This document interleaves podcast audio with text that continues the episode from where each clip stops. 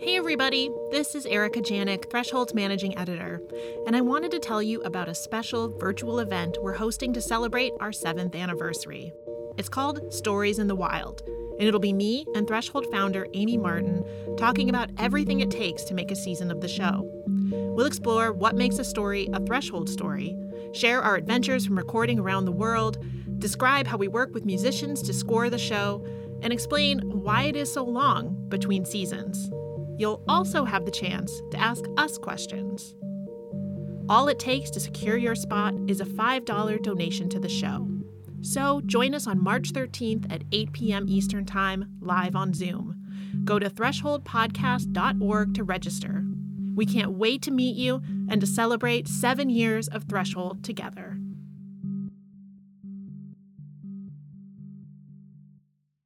Hey, everybody, this is Amy Martin, founder and executive producer of Threshold. I'm here at COP26 in Glasgow with another dispatch from the field. Several nights in a row, as I've been leaving the conference, I've come upon people holding a sign made of glowing white light bulbs that spell out the words loss and damage. This is one of the topics I've been focusing on here at the conference, so when I saw the sign again this past Monday, I stopped and asked one of the people holding it why they were there. It's amazing how many people walk past and don't know what loss and damage means. So it's an opportunity for us to talk to people and, and find out what they think, how they understand it, and to do it in, a, in an artistic way that kind of causes conversations. Now, if you're thinking, I'm one of those people who doesn't know what loss and damage means, don't feel bad. You are very much not alone. One of the reasons I'm focusing on this at COP26 is because I wanted to learn more about it myself and because I don't think it's a concept that's well understood in general yet.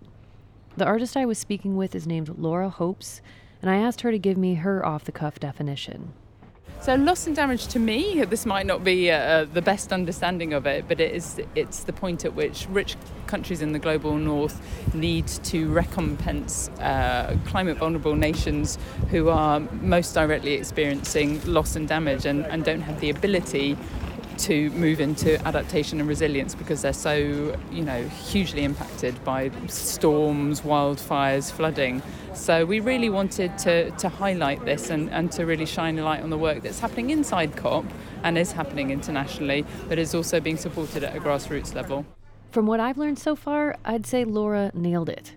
In climate agreement lingo, there are three main categories of things to discuss We've got mitigation, which is reducing the amount of planet warming gases we're releasing into the air.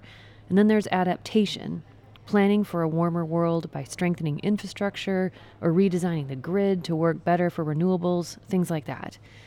Loss and damage is the third category. And here's another way of defining it from Siobhan McDonnell. She's one of the lead negotiators for the island nation of Fiji. Loss and damage is about describing how sometimes there are impacts that countries and states and people can no longer adapt to. That we are talking about sea level rise. We are talking about relocation and resettlement of atoll islands. There are no measures of adaptation. So, beyond adaptation, no amount of seawalls, no amount of mangrove plantations, what are the answers then in this space? This is what we negotiate over. So, loss and damage is the part of the climate conversation where we are challenged to recognize that there are some things we cannot fix here. It's too late. The damage has already been done. Some things will just be lost, are being lost right now. That's what the loss and damage conversation is about facing that grief.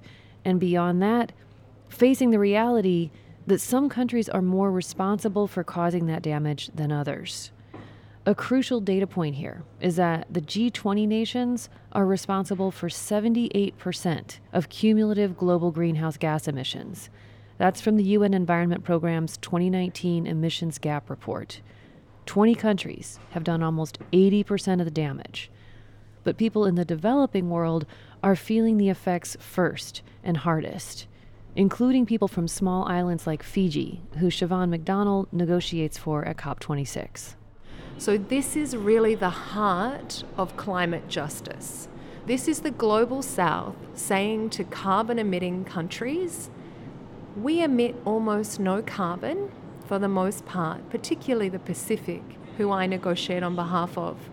Almost no carbon emissions, and yet we bear the brunt of these impacts through cyclones, through sea level rise, through changing weather patterns. It's this justice piece that's making loss and damage an increasingly urgent issue here at the climate conference.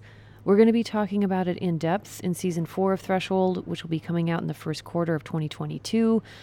But I wanted to get something out about loss and damage right now while the negotiations are still going on.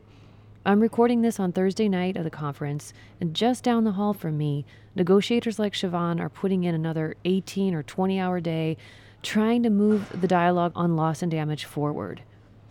I want to bring in Dr. Saleemul Huq again. You heard him in our first dispatch from COP26. He's the director of the International Center for Climate Change and Development in Bangladesh. And he says a really important thing to understand about loss and damage is that this is not about foreign aid. This isn't about charity.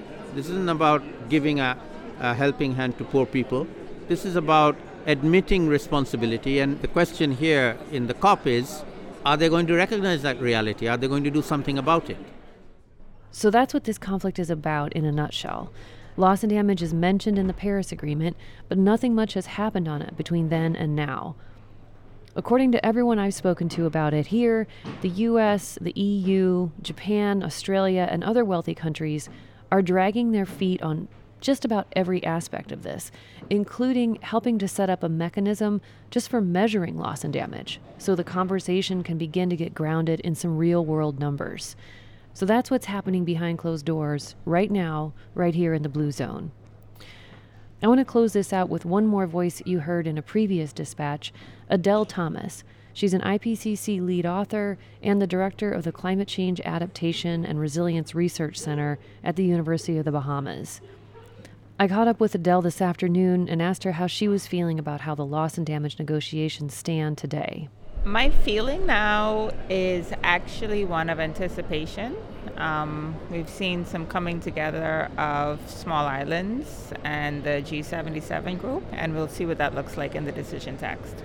The decision text is what everyone's working toward here, the words that all of the countries give their approval to.